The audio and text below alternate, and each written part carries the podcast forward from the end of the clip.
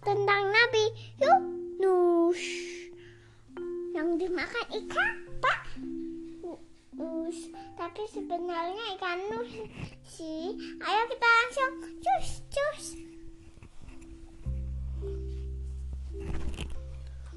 Assalamualaikum warahmatullahi wabarakatuh teman-teman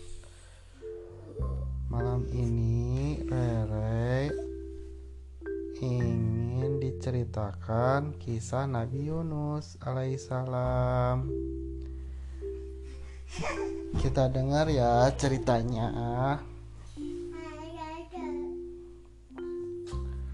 Bagaimana rasanya tinggal di dalam perut paus ya? Sempit nggak ya? Nah, ternyata ada salah satu nabi Allah yang pernah dimakan paus. Kita simak yuk kisah Nabi Yunus berikut ini.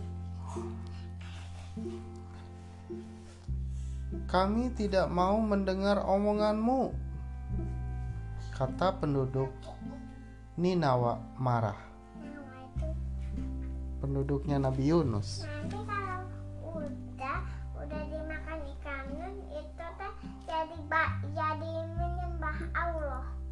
Kurang tahu. Kita teruskan ceritanya boleh? Iya ya Oh iya. Pak apa yang salah tulus ya? Iya, siap. Begitulah ketika Nabi Yunus mengajak mereka untuk beriman kepada Allah Subhanahu wa taala. Nabi Yunus mengenalkan ajaran Allah, tetapi penduduk Ninawa menolaknya. Kenapa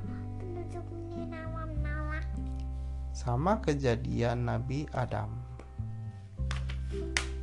Boleh diteruskan? Iblis tidak mau bersujud ke Nabi Adam. Iya, seperti itu. Ini boleh diteruskan? Boleh.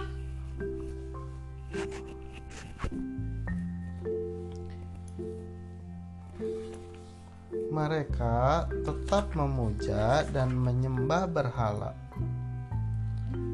Kebiasaan ini sudah ada dari zaman nenek moyang mereka dahulu.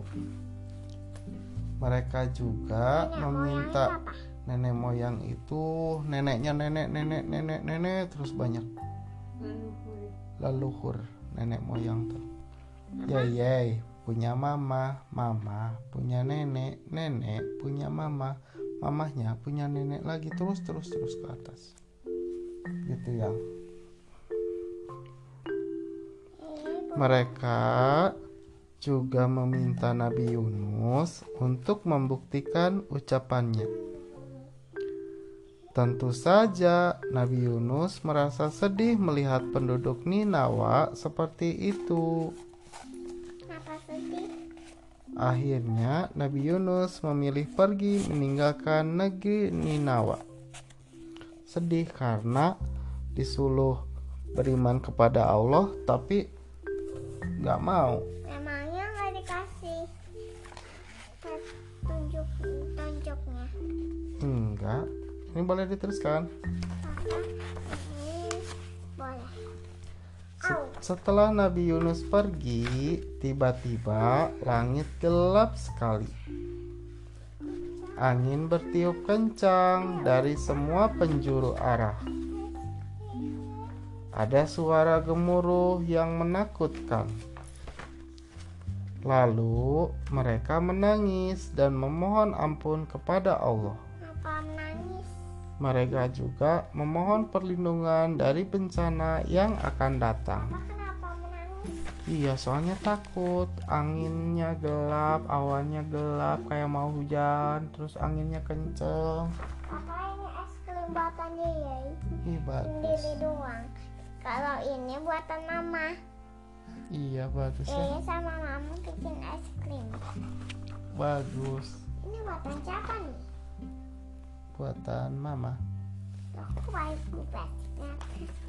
Ini boleh diteruskan tidak? Sayang.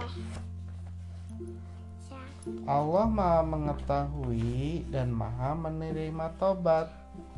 Allah pun menerima tobat penduduk Ninawa. Langit gelap yang menutupi negeri Ninawa pelan-pelan menghilang.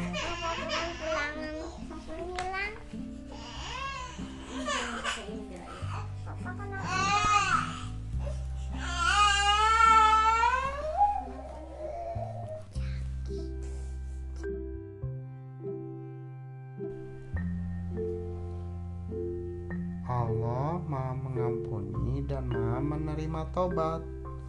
Allah pun menerima tobat penduduk Ninawa. Langit gelap yang menutupi negeri Ninawa pelan-pelan menghilang. Angin kencang berhenti dan suara gemuruh tidak terdengar lagi. Namun, di mana Yunus ya? Sebagaimana firman Allah. Dan mengapa tidak ada penduduk suatu kota yang beriman? Lalu imannya itu bermanfaat kepada selain kaum Yunus. Tatkala mereka kaum Yunus itu beriman, kami hilangkan dari mereka ajab yang menghinakan dalam kehidupan dunia. Dan kami beri kesenangan kepada mereka sampai waktu tertentu. Surat Yunus ayat 98 Ternyata Nabi Yunus sudah pergi jauh Beliau pergi melintasi gunung dan menyusuri pantai. Lalu beliau tiba di pelabuhan dan melihat banyak orang yang hendak naik kapal. Nabi Yunus pun naik kapal tersebut. Tak lama kemudian, kapal pun berlayar. Air laut mula-mula tenang, tetapi kemudian perlahan-lahan bergelombang. Semakin lama, gelombang semakin besar. Semakin tinggi. Ketika kapal berada di tengah laut, tiba-tiba datanglah angin topan dan gelombang besar. Nahkoda kapal dan penumpang hanya punya satu cara agar kapal selamat. Mereka harus mengurangi beban kapal. Lalu, barang-barang dilemparkan ke laut. Namun, kondisi kapal masih berbahaya. Mereka pun memutuskan mengurangi jumlah penumpang kapal. Kemudian, mereka mengundi nama penumpang yang harus melompat ke laut. Pada undian pertama, nama Nabi Yunus yang muncul. Undian kedua pun demikian. Nabi Yunus hingga untuk yang ketiga kalinya. Nama Nabi Yunus yang tetap muncul.